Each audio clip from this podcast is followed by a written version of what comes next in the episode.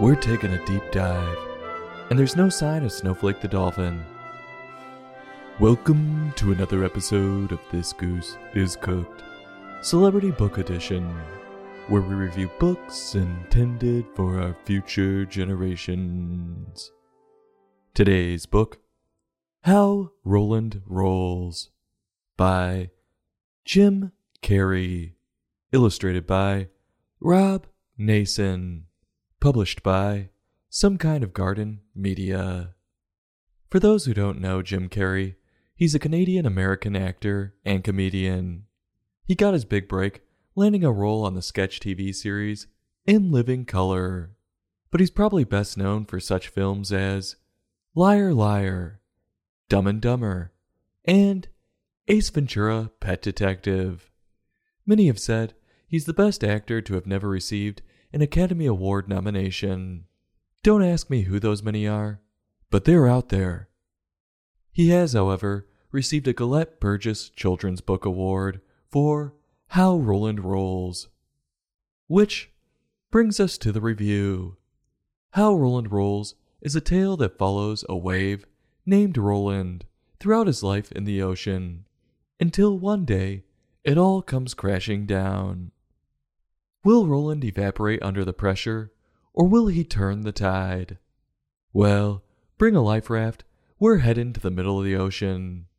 Oh, you, pretty chitty bang bang, pretty chitty bang bang, we love you. Hi ho, in a motor car with a wonderful friendly friend. Bang bang, pretty chitty bang bang, our fine Ford fendered friend.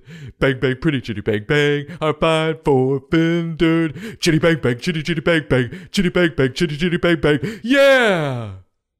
Alrighty then, let's get cooking. We begin on Jim Carrey with a magnifying glass.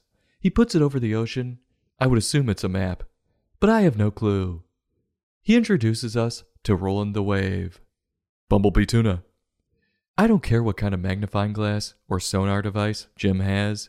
There is no way he finds Roland in the abyss that quickly. I'm calling shenanigans. Jim puts down the magnifying glass and he picks up a surfboard. We see him surfing, telling us that Roland is a friendly wave. You know, a real likable guy. Sounds like he's the guy who I hate in my group of friends, but everyone else likes, so I can't trash talk him, and it pisses me off even more. The dude's a phony. Why can't you see that? Jim loses me in more ways than one. He's nowhere to be found. Yet, he's still clearly narrating. And I'm confused, because just when we're getting introduced, he jumps us to a traumatizing experience.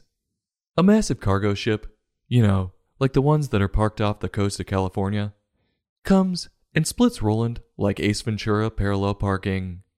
Like a glove. I don't know if it splits him from his friends or if he quite literally got split in half. I guess I'll unfold this page to see if it brings us more clarity. Okay, Jim's still referring to them, so I'll assume it's his friends that got ground up in the propeller to never be seen again. Depressing. That was a quick turn for the worst. Oh geez, there's more bad, page after page. Now it's a whale breaching that ends up sitting on Roland's face, destroying Roland's body and his dignity, sending pieces of him everywhere. I guess that's the end of Roland. Story over, right? Wrong. With no mention of how Roland got himself back together, we learn that Roland is sad because he lost all of his friends. He's not sad because he just got plowed into by two rather hefty objects in the middle of the ocean. No, he's worried about not having friends. If I were him, I'd be worried about what I'm doing wrong. Those two incidents don't just happen coincidentally. I have to stop right here and point something out. Roland's eyes are perplexing. They aren't a part of his body at all. They look like sunny side up eggs, or maybe floating rocks. I believe that type of stone is called pumice. I digress. It's unnerving to see these eyes floating around like this. Couldn't they just be dimples in the wave or something? Not Nicki Minaj's titty tassels? Moving on, can you guess what happens next? Yep, Jim introduces another problem for Roland. A wave called Gnarly. You don't need to remember that.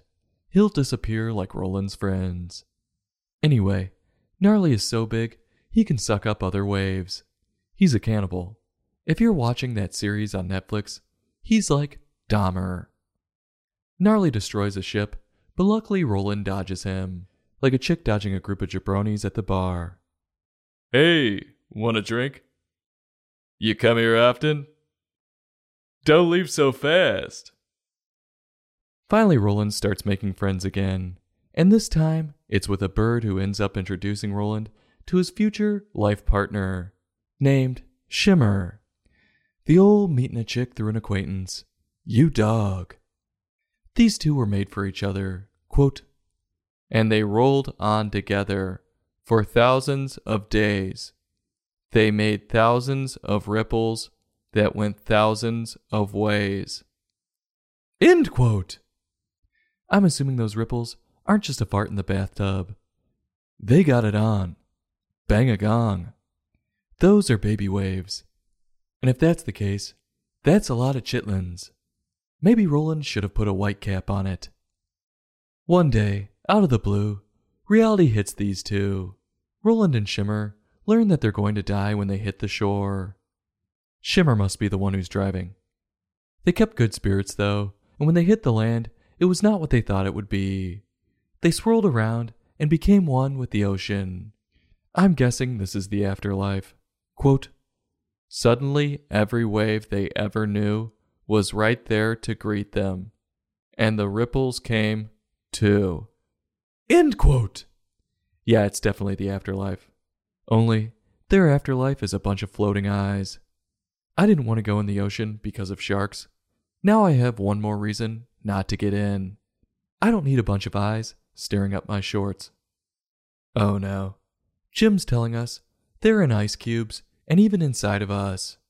This is my nightmare! Apparently, Roland has everything. I would assume he would, being in control of all the water on the planet. Jim ends the story telling us we're like Roland and that we aren't alone. Clearly, if he's inside of us. And no matter what happens, our spirits will keep going. Like Kanye when he gets on a roll, there's no stopping him. Best just let him talk himself out. Oh, and we turn the page to see pictures of Jim Carrey that inspired the Roland illustrations. He looks like he's having a stroke. That explains a lot. Jim gave us a rather interesting moral, and I don't believe we've seen one like this, so we have to give him credit there. It seemed as though he touched on life after death, and in a rather comforting way, I might add. To unwrap Jim's moral, I believe he was saying, We're not alone. That's what this book is all about. You may say, That's a fine theory. Well, I thought you would never ask. While we were reading, I mistook Roland's friendships as surface level, when suddenly it hit me we're a part of it all whether we live or die. That's what Roland's friendships were all about. That's why Roland ends up a part of the whole ocean. And that explains why Roland keeps on rolling. Let me run that back for you. Yep, nap, noop, nyep, new, skim, nap, noop, yep, dap, doop, scuba dat. That's what Roland's friendships were all about. That's why Roland ends up a part of the whole ocean. And that explains why Roland keeps on rolling. Damn, I'm good. Can you feel that? Ah.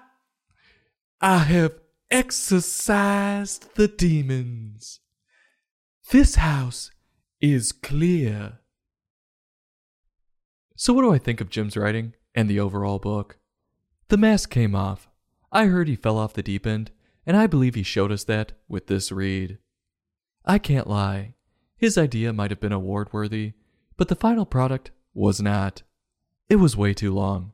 It was like reading the Odyssey, only in wave form. The whole first half was not needed. Roland didn't need trouble after trouble. We got the point after one. And why even name a big bad wave when he only gets two pages? Just make him your main villain and be done. Forget the boat and the whale. Without the first half of the book, there might be something here.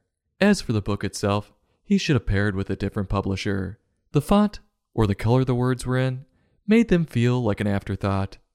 I mean, there was one point where the word seen had sunglasses around the two E's. At no other point in the book did they do that.